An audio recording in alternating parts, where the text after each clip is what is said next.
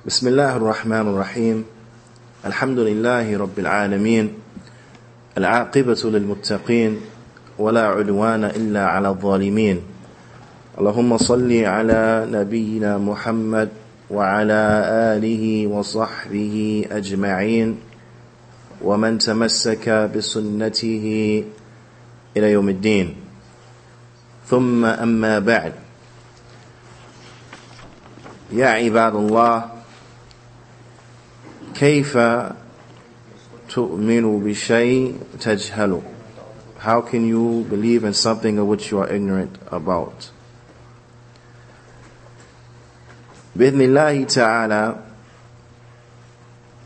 we pick up from the statement of Jibril عليه الصلاة والسلام أخبرني عن الإسلام Inform me about Islam فقال النبي صلى الله عليه وسلم الإسلام أن تشهد أن لا إله إلا الله وأن محمدا رسول الله وتقيم الصلاة وتؤتي الزكاة وتصوم رمضان وتحج البيت إن استطعت إليه سبيلا.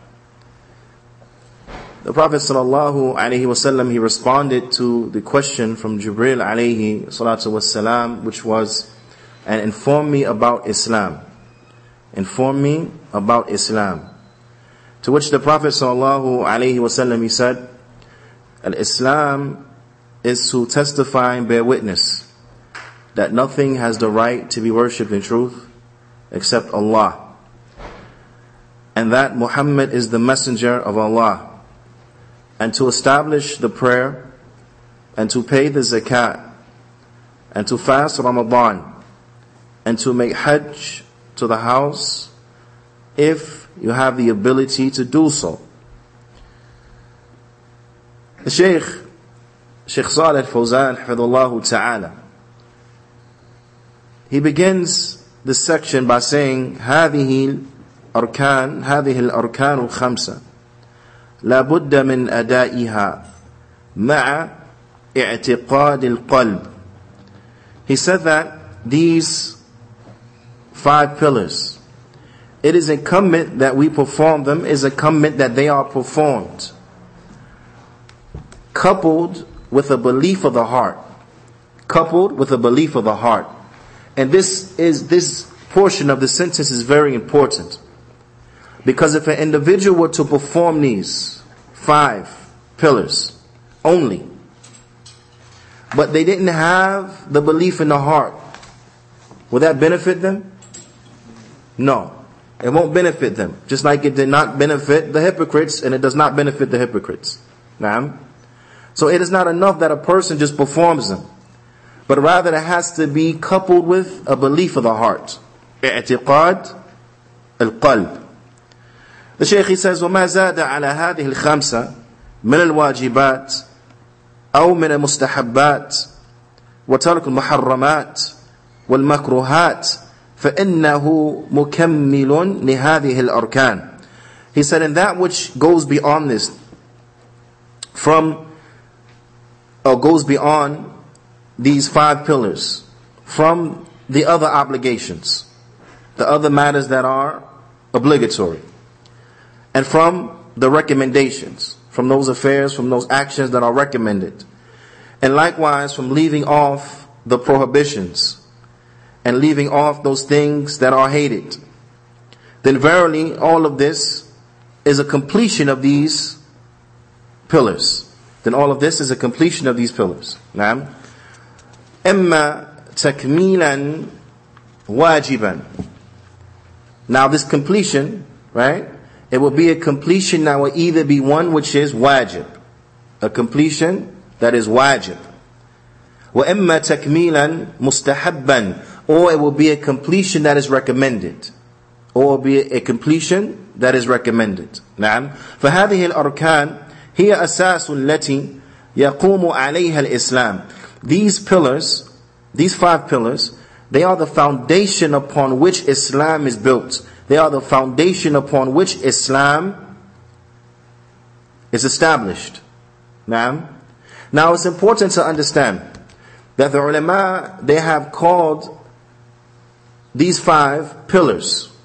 They have called these five pillars so as to explain and to show to the student and to the Muslims the relationship between these five and between Islam. Now, in the sense of, we understand that pillars, they are that which hold up a structure. They are that which hold up a structure. So from that sense, we understand the similitude and the usage and why they utilize this terminology of pillars. Because if you were to remove these pillars, then the structure will not stand up. It will not maintain its, its, its, its integrity. Now, however, these pillars are different in the sense that when you have pillars to a building, you may be able to take away a pillar and that building may maintain its structural integrity. Whereas these pillars, if one of them is removed, then everything collapses. So for example, if a person comes and he says, you know what? I don't believe in Hajj.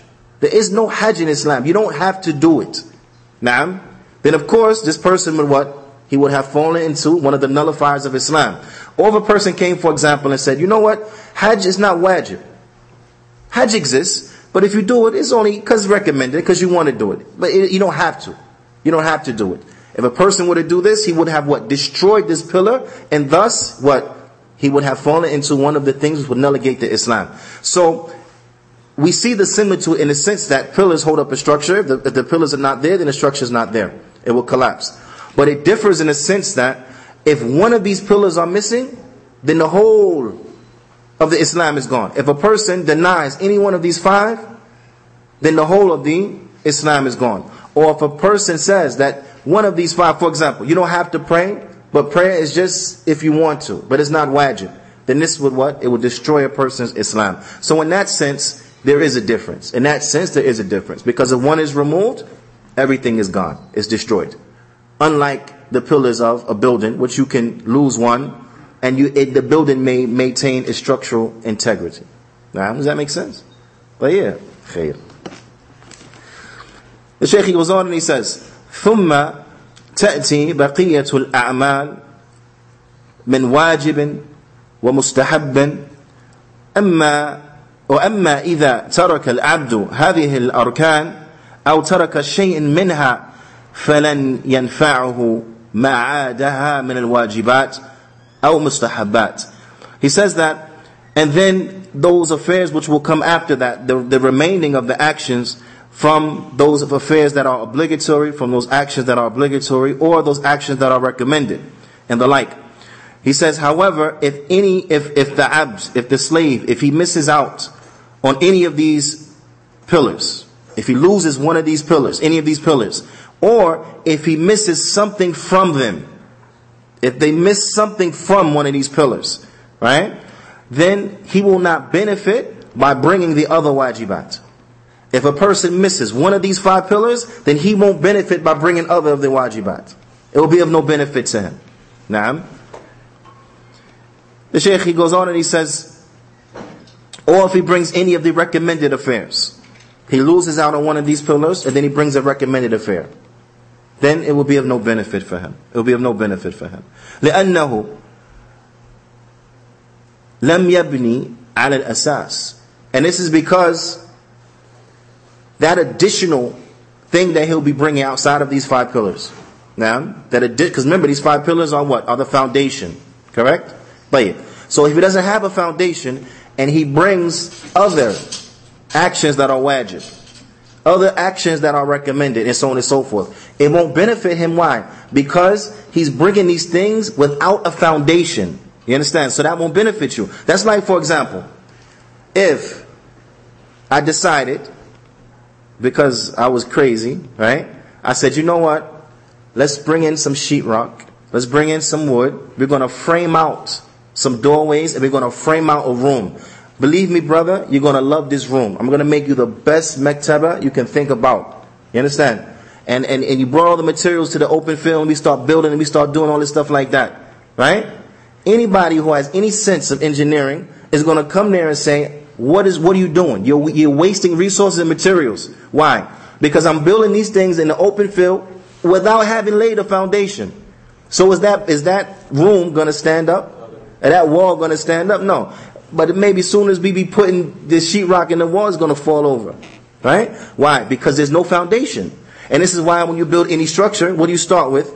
You start with the foundation. You start doing the prep work to prepare the foundation. Once the foundation is laid, now you come and you start putting everything else. You understand? This is how it works.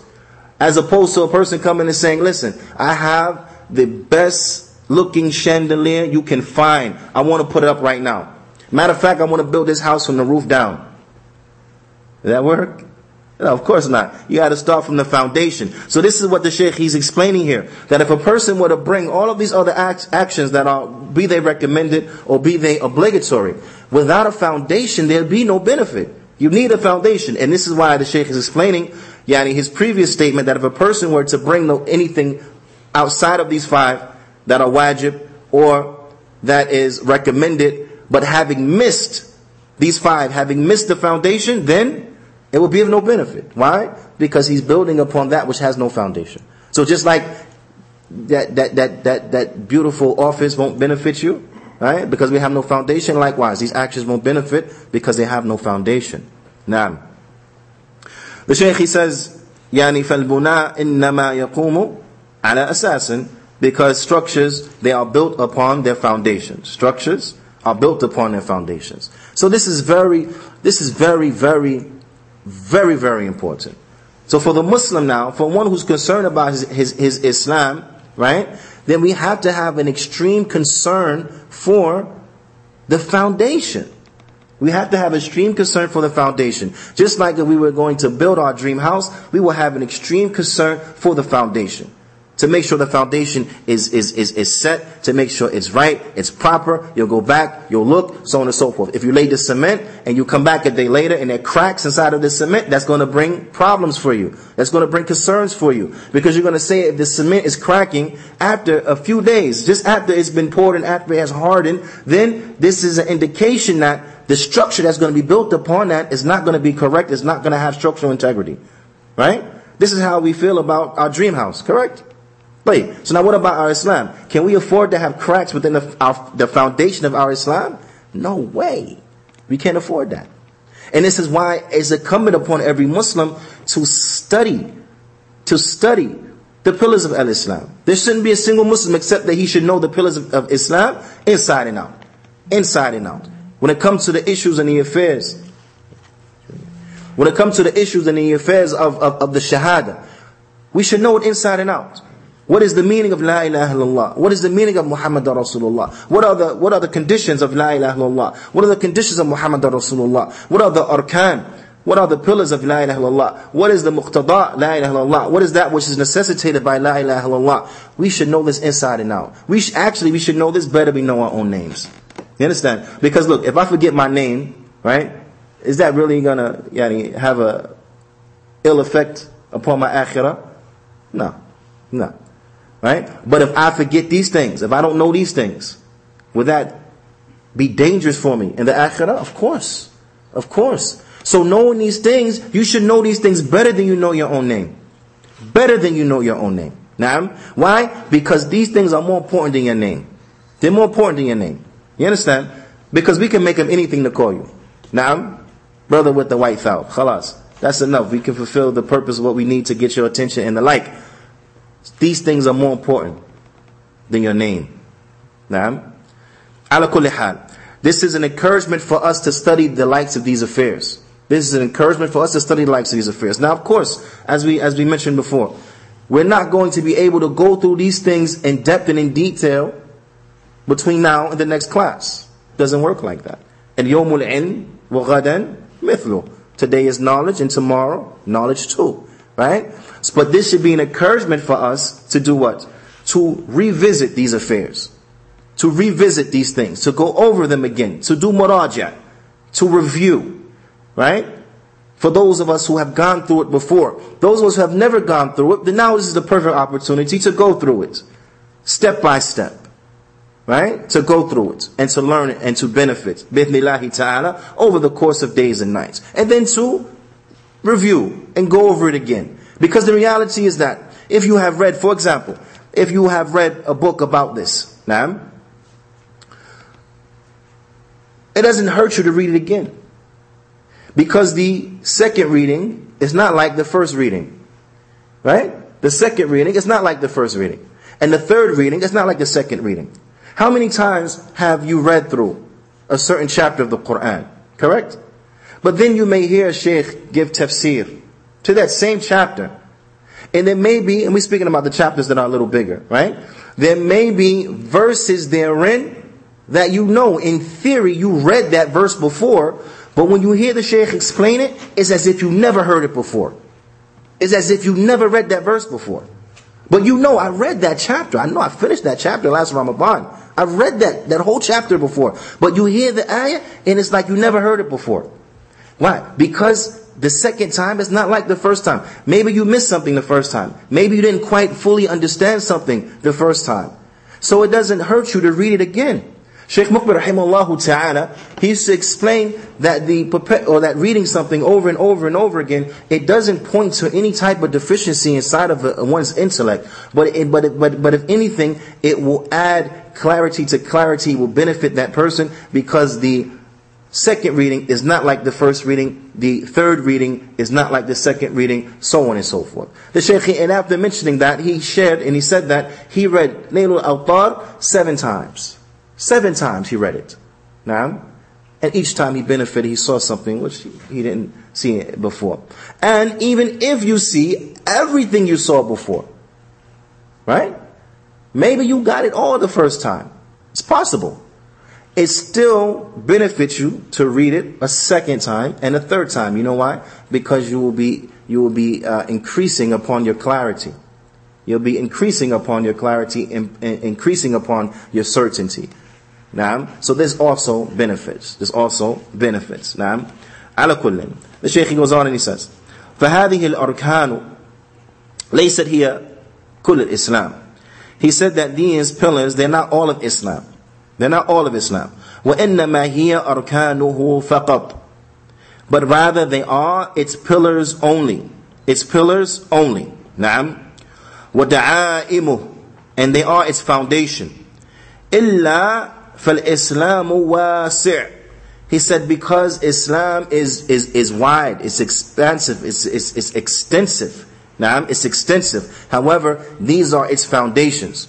These are its foundations. So if we want to have it strong, we have to make sure the foundation is strong. But there's a lot of aspects to al-Islam is extensive. Islam is extensive. The Shaykh he says, وَكُلُّ مَا أَمَرَ اللَّهُ بِهِ وَتَرْكُ مَا نَهَى عَنْهُ فَإِنَّهُ مِنَ الْإِسْلَامِ He says, so thus everything that Allah has ordered with, and everything that leaving it has been, yani, uh, uh, yani everything that leaving it, or those things that it has been prohibited upon us, and thus we have to leave them, then all of this is from Islam. So those affairs in which we have been commanded to do is from Islam. Those affairs that we have commanded to stay away from, then staying away from them is from Islam. And so on and so forth. The Shaykh says, وَلِهَذَا قال صلى الله عليه وسلم and for this the Prophet صلى الله عليه وسلم he said المسلم من سلم المسلمون من لسانه ويده والمهاجر من هجر ما نهى الله عنه Hadith Sahih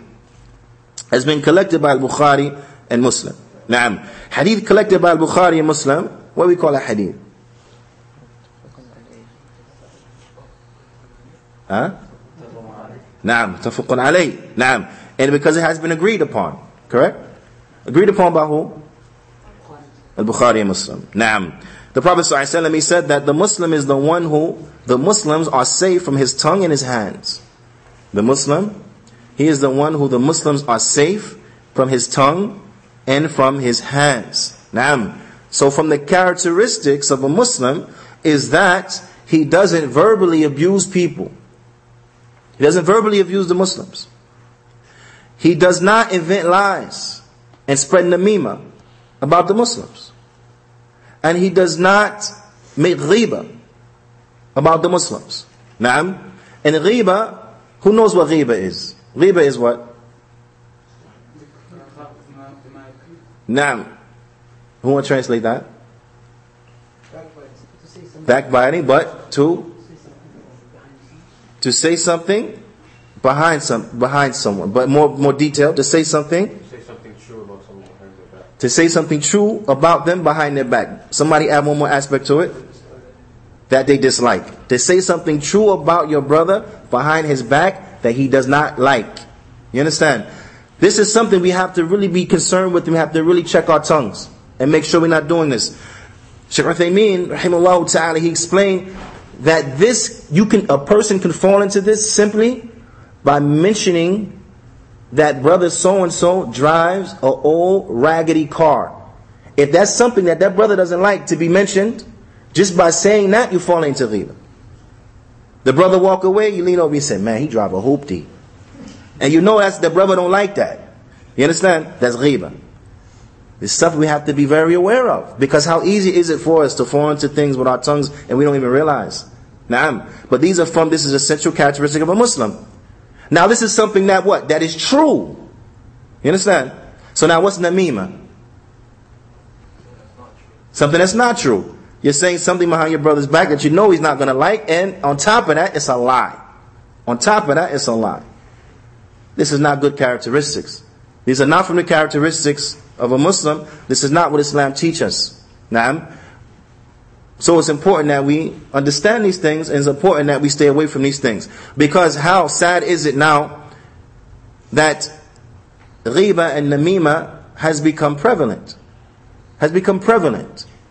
How many times have you heard people attacking the honor of those who we know to be noble, inventing lies about them, saying they this, saying they not. This one he's arrogant. This one you can't tell him nothing. This one got bad character. That one stole money. This one did this. But then when you ask them to substantiate, where's the proof and the evidence? Oh, we don't, we don't know nothing about no proof and evidence. I just know I like telling about people behind their back. That's all they know. Subhanallah. Now, this is an evil thing. And we have to be able to recognize what is evil. So when the evil ones come, they can be recognized. People saying the likes of these things to what purpose? Spreading lies and false tales for what purpose? You know why?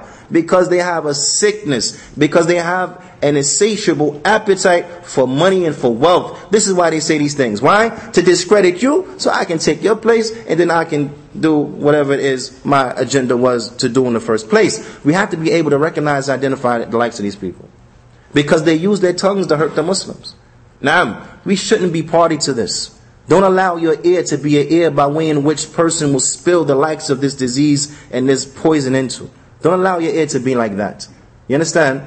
Because if, if anyone came to you with something nasty, now they came to you with, yani, I don't know, some, some hot water even, and said, let me put it inside your ear. You're going to tell them no. No.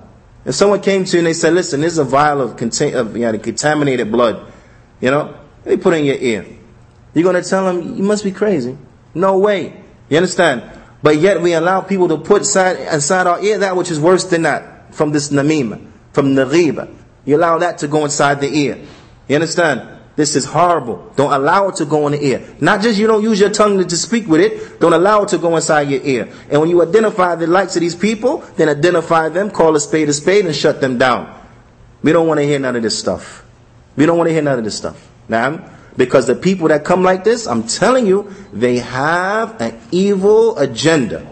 They have an evil agenda. They're not doing what they're doing for sabilillah. No, they have an agenda that has nothing to do with Islam. So beware of these people. Beware of these individuals. Now, beware of those who try to use Islam as a platform to achieve their objectives.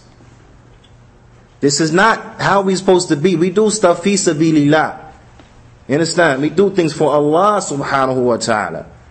We don't use Islam to fulfill an, an, an, an objective. No, that's doing righteous deeds for what? For dunya. You understand? This is horrible. This is wrong. This is not good. Allah Ta'ala tells that the one who does that, he will it nothing be nothing for him in the akhirah. Nothing for him in the akhirah. Na'am. So beware the likes of these things and identify the evil individuals so that you can run away from them. You can stay away from them. Be warned, inshallah ta'ala. Ala kullin, the Muslim is the one who does not abuse the Muslims with his tongue, nor with his hand nor with his hand, whether it be hitting them, whether it be writing the likes of these lies, whether it be typing the likes of these lies on a keyboard, whether it be texting the likes of these lies inside of a phone or a tablet or what, have you. They don't use their hands to harm the Muslims. And likewise, the one who makes hijrah, the true uh, one who makes hijrah is the one who he emigrates or he makes hijrah away from that which Allah has prohibited. The one who leaves off that which Allah has prohibited. Naam. So it is incumbent upon each and every one of us that we become from uh, the muhajirun. That we become from the muhajirun. Not the real muhajirun in the sense of those who made hijrah from Mecca to Medina, but in the sense of those who leave that which is haram. Those who leave that which Allah Ta'ala has prohibited. And this hadith, as we said, has been collected where? Bukhari and Muslim. And the hadith is called Tafaqun alayhi. Naam. And hadith has been narrated on the authority of Abdullah bin Amr. Abdullah bin Amr. Naam. And a number of other Sahaba, but this is the one I'm going to hold you to remember, inshallah ta'ala. طيب. The Shaykh goes on and he says, فالإسلام يشمل فعل الأوامر وترك and man, uh, manhiyat. That the Islam, Islam is that which encompasses the performance of that which we have been commanded to do. To perform and to act and fulfill that which the commandments, that which we have been commanded to do, and to stay away from those things in which we have been prohibited from, uh, prohibited from To stay away from those things which we have been prohibited from. Now, فإن نقص شيء فإنه إن كان النقص في الأركان فإنه لا يصح له إسلام He said, and if anything is missing from this, if anything is missing from this, and if anything is missing, especially from the arkan, from the pillars, then the, then the Islam won't, won't, be correct for that person. The, the Islam, it won't be correct for that individual. نعم. وإن كان النقص في غيرها فإنه يكون إسلاما ناقصا بحسب ما ترك. He said, and if the deficiency is outside of, is outside of the foundations, if the deficiency is outside of the pillars, then verily that person's Islam will be deficient according to that which was left. So the deficiency will be relative according to that which is left. Now, if that which was left was a little, then it'd be a little deficient. If that was left was a medium size, and be medium size deficient, a lot, very deficient, so on and so forth. Wallahu Jalla wa'ala yaqul. Allah Jalla wa'ala, He says, يا أيها الذين آمنوا دخلوا في السلم kaffa. Allah Ta'ala, He says, O you who believe, enter into Islam wholeheartedly, completely. Enter into Islam completely. A, udkhulu fil islami kullihi. Meaning enter into Islam, all of it. Naam. Enter into Islam, all of it. Because if you look at the ayah, who is being addressed? Ya ayyuhalladhina amanu. O you who believe. Naam. And then Allah Ta'ala is telling you to do what? Enter into Islam wholeheartedly. So what does that mean?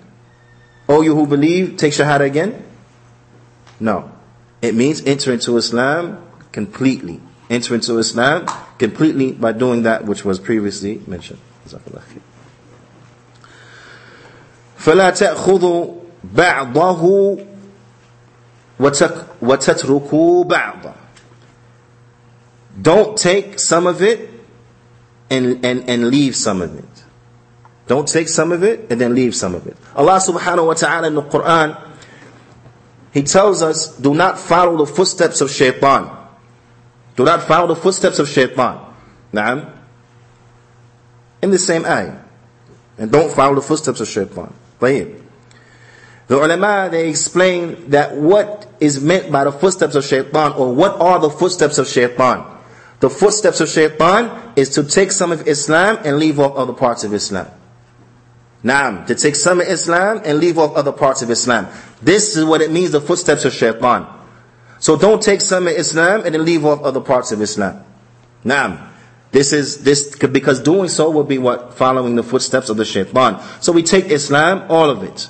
We take it all. نعم بل يأخذ المسلم من الإسلام ما يستطيع.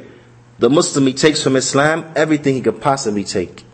Everything he could possibly take. He takes it. نعم ولا يقتصر على بعضه ويقول هذا يكفي. And he doesn't take some of it and suffice himself with that and say, well, that, this is enough. I'll just do this. That's all. I won't do other stuff. I'll just do this. Nah.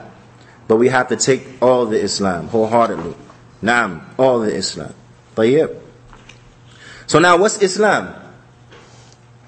Naam. What's Islam?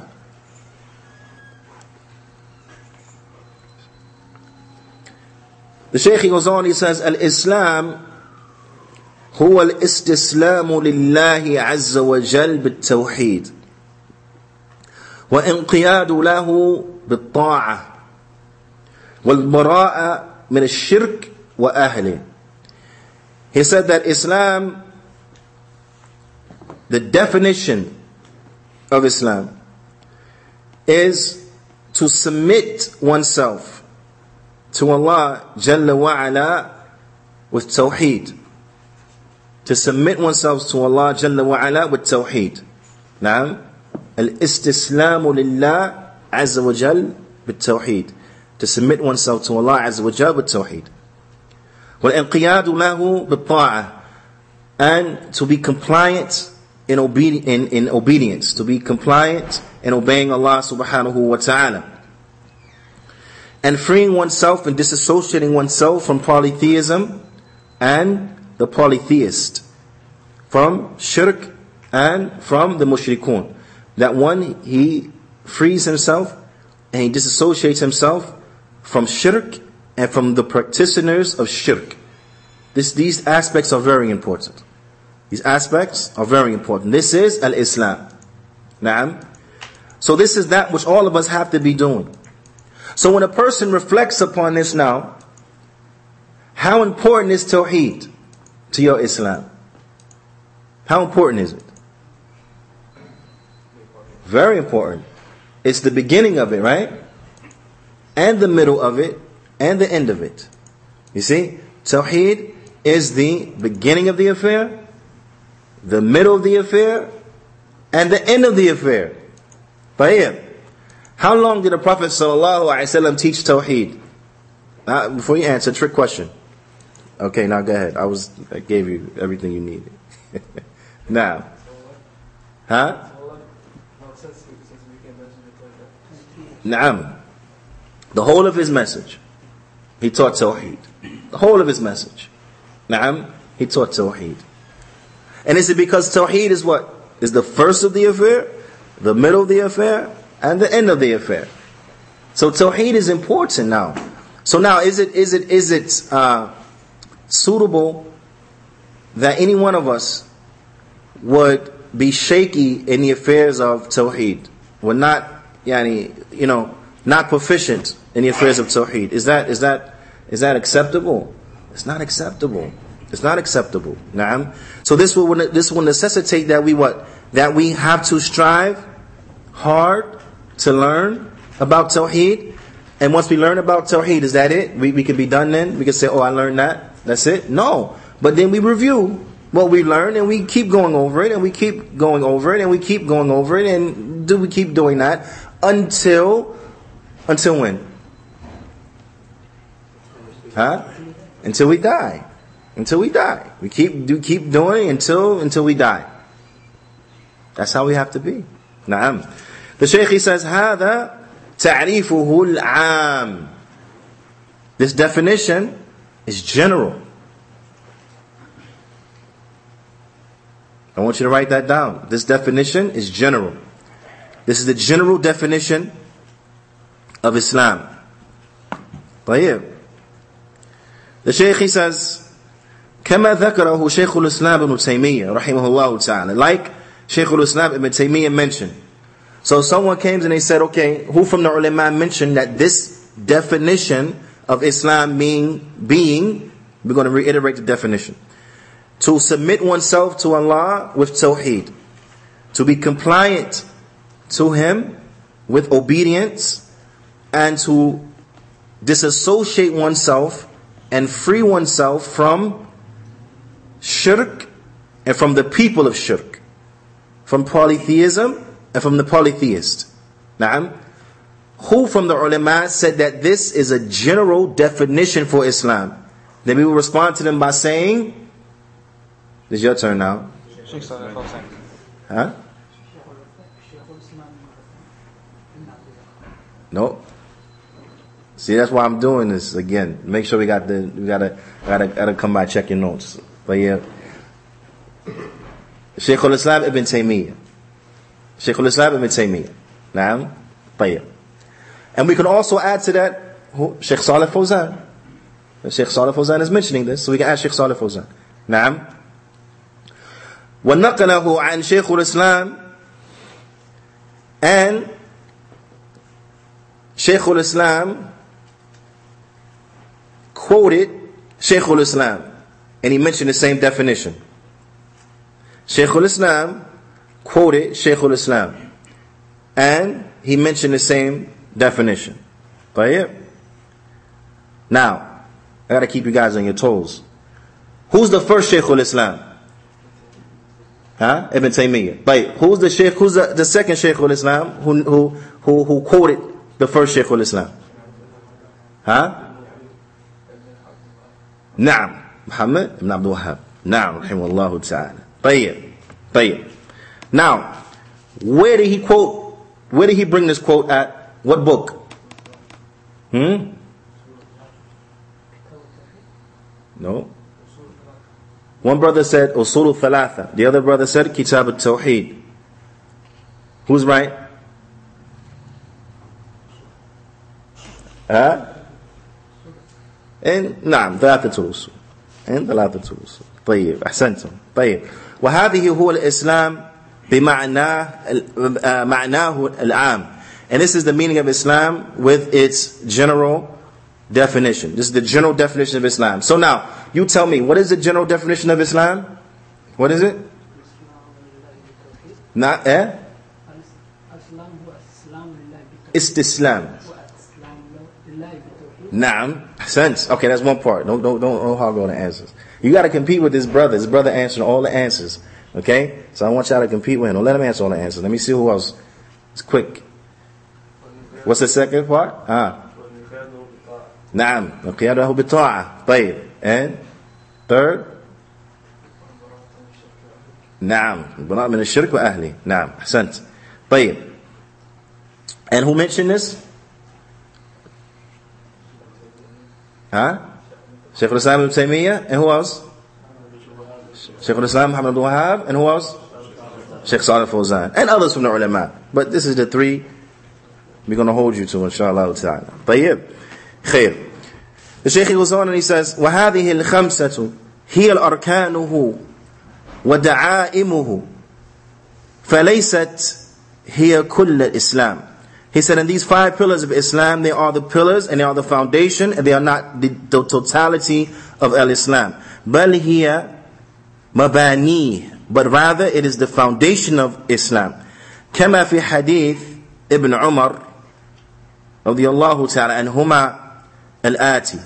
Like it comes in the hadith of Ibn Umar radiallahu ta'ala anhuma, which is coming. Coming meaning because it's the next hadith that is mentioned in the 40 hadith. فقال صلى الله عليه وسلم the Prophet صلى الله عليه وسلم he said بني الإسلام على خمس shahadati and la ilaha illallah إلى آخر hadith. نعم When the Prophet ﷺ, he said that Islam is built upon five. The shahada, the testimony that nothing has the right to be worshipped in truth except Allah to the end of the hadith. To the end of the hadith. نعم And Imam, Imam al-Nawawi, rahimahullah تعالى he mentions this hadith third after hadith Jibril, which is second, for benefit.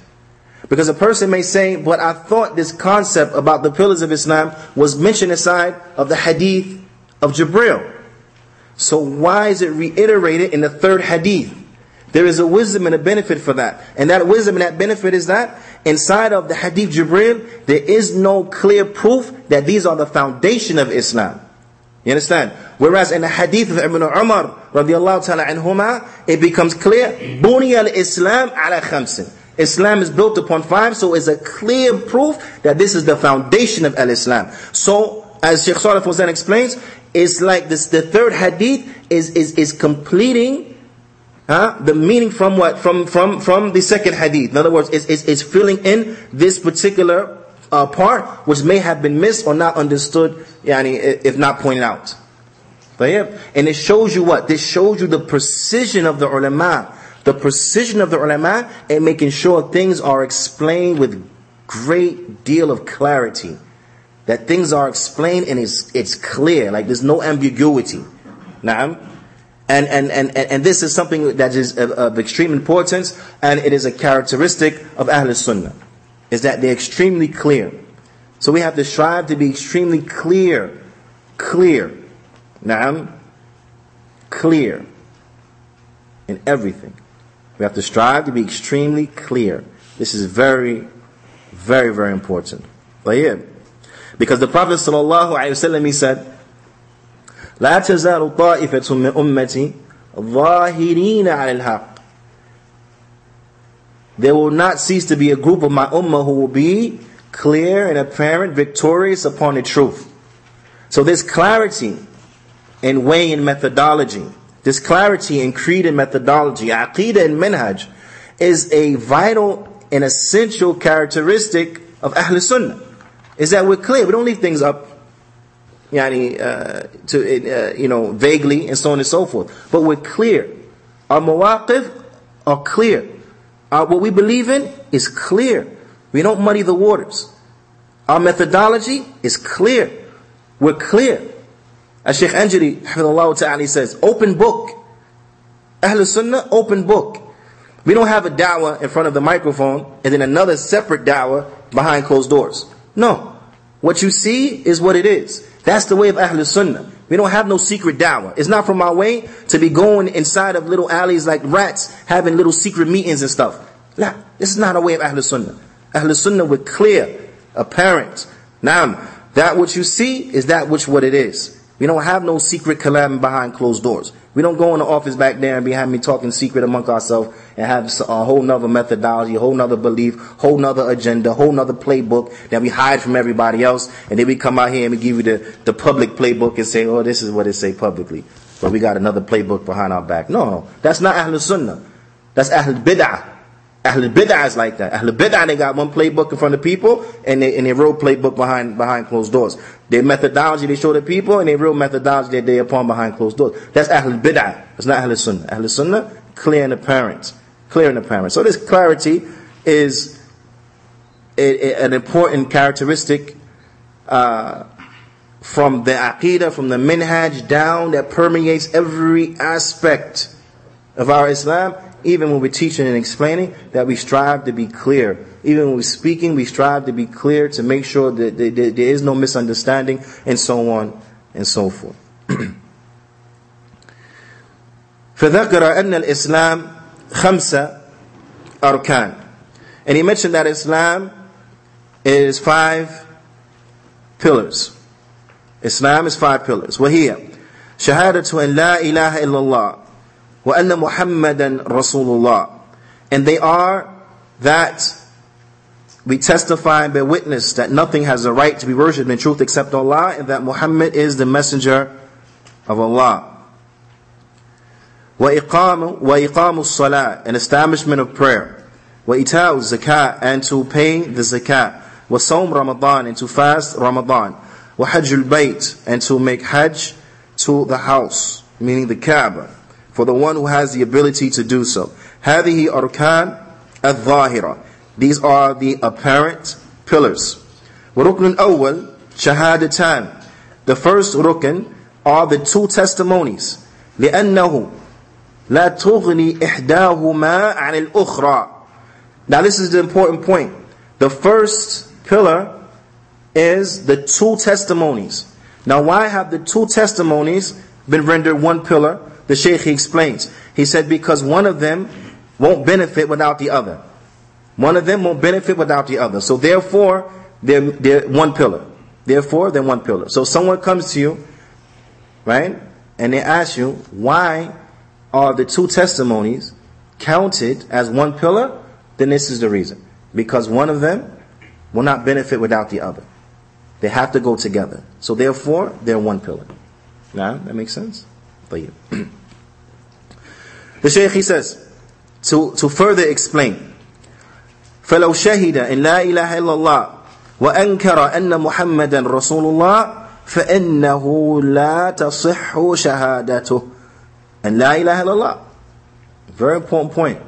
He said, because if a person were to testify and bear witness that nothing has the right to be worshipped in truth except Allah, but at the same time, he would deny that Muhammad is the messenger of Allah, then in essence, his testimony of La ilaha illallah won't be correct. It won't be correct. You understand? So if he doesn't believe Muhammad Rasulullah, then his testimony La ilaha is not correct. It don't count. It doesn't count. Naam. And the Shaykh he says, وكذلك من شهد أن محمد رسول الله ولم يعترف أن لا إله إلا الله لم لم تنفعه. And likewise, the person who testifies that Muhammad is a messenger of Allah, but he does not acknowledge La ilaha illallah, then he will not benefit from his shahada. Naam, la tanfa'u shahadatuhu بالرسالة. Then he won't benefit from his acknowledgement and testimony for the messengership of the Prophet sallallahu alaihi wasallam. Now, I'll give you an example of, of, uh, of, of, a person that may do this. Because it may come to a person's mind, well, who would yani, uh, acknowledge the risala but not acknowledge la ilaha illallah? Now, you have a lot of them. Uh, you have a lot of, of uh, quote unquote academics, okay, and pseudo intellectuals and so on and so forth. A lot of universities are filled with them, filled with them. Be they professors of Middle Eastern studies or professors of psychology, sociology, history, or whatever. Now, you have many professors who will say, we acknowledge that Muhammad is a messenger. We acknowledge he's a prophet. We acknowledge he's a messenger. Now, you have many, you have some of the kuffar and they believe this. They say, yeah, we accept he's a prophet. We accept that. Now, but when it comes to La ilaha illallah, they don't acknowledge that. Because they, they, they pray to Jesus or they pray to Uzair or they, you know, what, what have you, pray to their ancestors or whatever it is they may pray to. So they don't establish, they don't testify to La ilaha illallah, but they acknowledge the messengership, they acknowledge the prophethood of Muhammad sallallahu alayhi wasallam. You understand? So for a person that acknowledges this, then we say, well, that, that acknowledgement of his messengership, of his prophethood, it won't benefit you until you couple with it, La ilaha illallah. Now, and this is, I mean, what the Shaykh is explaining here, at this portion. Now, so thus, it is incumbent فلا بد من شهادتين جميعا then we have to have both of the shahadas both together if we're going to benefit فشهادة أن لا إله إلا الله معناه إفراد الله بالعبادة the shahada of La ilaha illallah, then its meaning is to single out Allah alone with worship. To single out Allah alone with worship. A La ma'buda bihaqqin illallah that nothing has a right to be worshipped in truth except Allah. So that the meaning of La ilaha illallah is what? La ma'buda bihaqqin illallah. Nothing has a right to be worshipped in truth except Allah. وَشَهَادَةُ أَنَّ مُحَمَّدًا رَسُولُ اللَّهِ And the testimony that Muhammad is the messenger of Allah. وَمَعْنَاهَا The meaning of it, إِفْرَادُ النَّبِي بِاتِّبَاعِ وَالْإِقْتِدَاءِ عليه الصلاة والسلام is to single out the messenger sallallahu alaihi wasallam when it comes to following him and to imitating him عليه الصلاة والسلام نعم لأنه مبلغ عن الله عز وجل because he sallallahu alaihi wasallam is the one who's informing us giving us the information نعم from Allah he is the one who's conveying to us the message from Allah you understand This is a this is a part that is very very important, especially in a lesson that, that needs to be learned by those brothers who fall into taqlid, taqlid of a'imma. Our following is for Muhammad sallallahu alaihi wasallam. We don't put anyone's opinion nor anyone's statement from the human beings ahead of that of the Prophet sallallahu alaihi wasallam. If a person comes to us and they say that Imam such and such, he says so on and so forth, despite and regardless on what station, what level he has attained, if that statement contradicts the statement of the Prophet wasallam, they were going to respectfully not listen to the statement of that Imam and we're going to hold on to the statement of the Prophet sallallahu alaihi wasallam. Why? Because he is the messenger of Allah, not that Imam. It becomes very clear. You understand? If, if a person who has a madhab and so on and so forth, if the Imam of your madhab says, and this issue is like this, but then it comes to you a clear text, a clear hadith that's authentic from the Prophet sallallahu alaihi wasallam saying opposite of that, then according to the mandate of the madhahib themselves, you're supposed to do what? You're supposed to take that statement and throw it away and go with the hadith of the Prophet sallallahu. This is what all the imma said. Statements that are similar or, or, or bearing this meaning. You understand? And this is and this is what we this is what we say to those individuals who are blind followers who don't necessarily understand this fact, who look at it and view it as being disrespectful. Well, how are you going to disregard the statement of all of these ai from this madhab? How are you going to disregard all of the kalam from these mashayikh on this particular issue? Then we say to them, and they try to make it seem like you're doing something wrong it's out of disrespect, you don't have no adab, you have no manners, you don't know how to act, you untrained, you unlearned, so on and so forth. And we tell them, listen, it's not out of any type of disrespect for those individuals, but rather we're not taking their opinion out of respect for the messenger of Allah. Because at the end of the affair, that is the messenger of Allah, those individuals are not. So if we're going to go with the messenger of Allah, if you put it to uh, something to be weighed, I have the statement of the messenger of Allah, I got a statement from someone who's not the messenger of Allah. Well, that's not even something we got to think about. We're going to go with the Rasulullah. Because that's Rasulullah sallallahu alaihi wasallam. We're not going to take someone else. Naam. But this is something that's very important for us to understand. That when a statement comes, sahih, from the Prophet wasallam, then that's it. Khalas. It supersedes any other statement from any other from, from, from a human being. It supersedes any other statement from any other human being. We prefer the statement of the Prophet sallallahu alaihi wasallam. Naam. This is very important. Why? Because he is the messenger of Allah. Naam.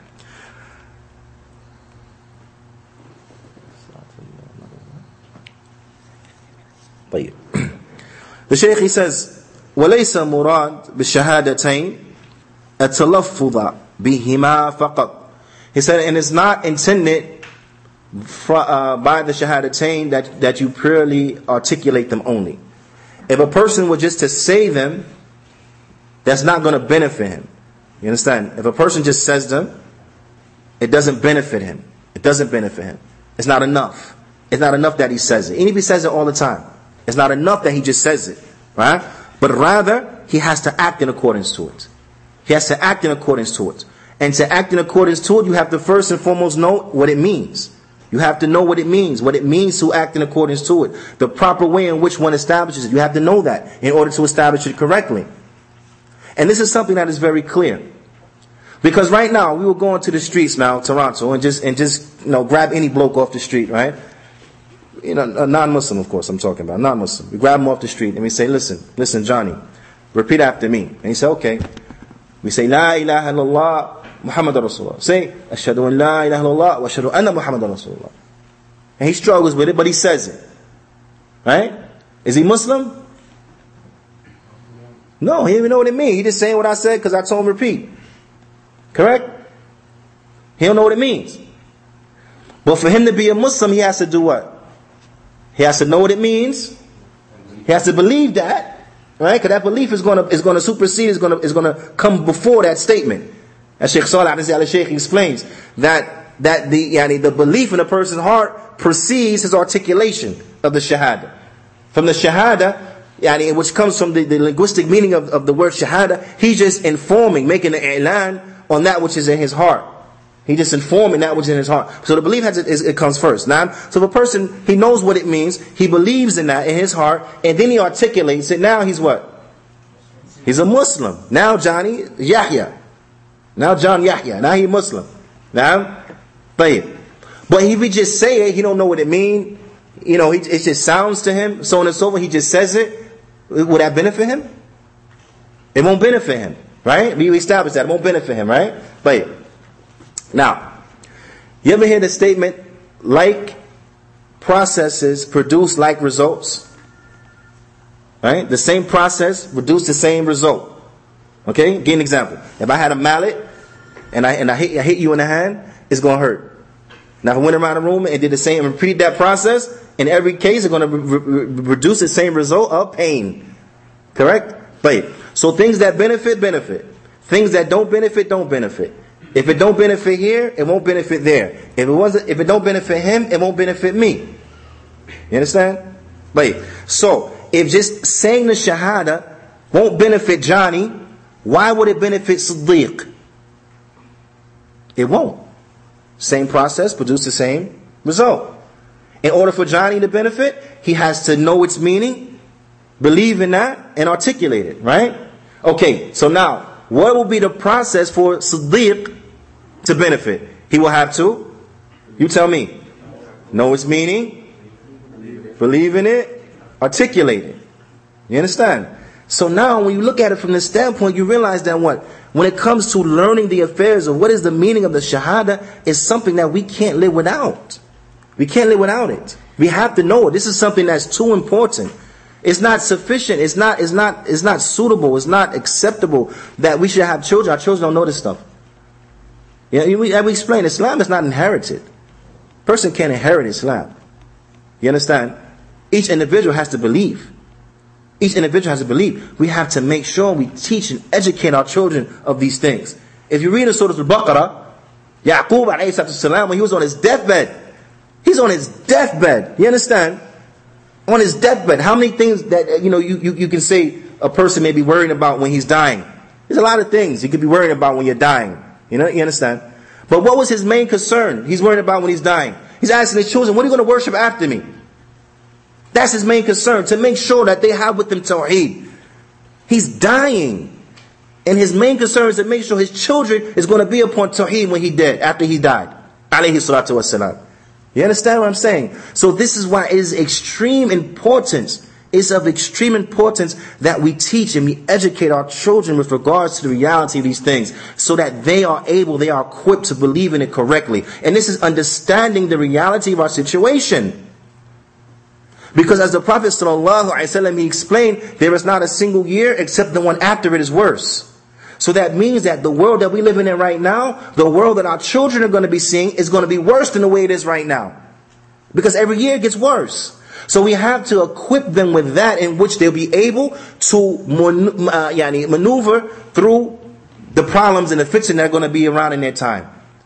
So we have to give them a strong foundation. We can't, we can't play around with this. We have to give them a strong foundation because that's being a good parent.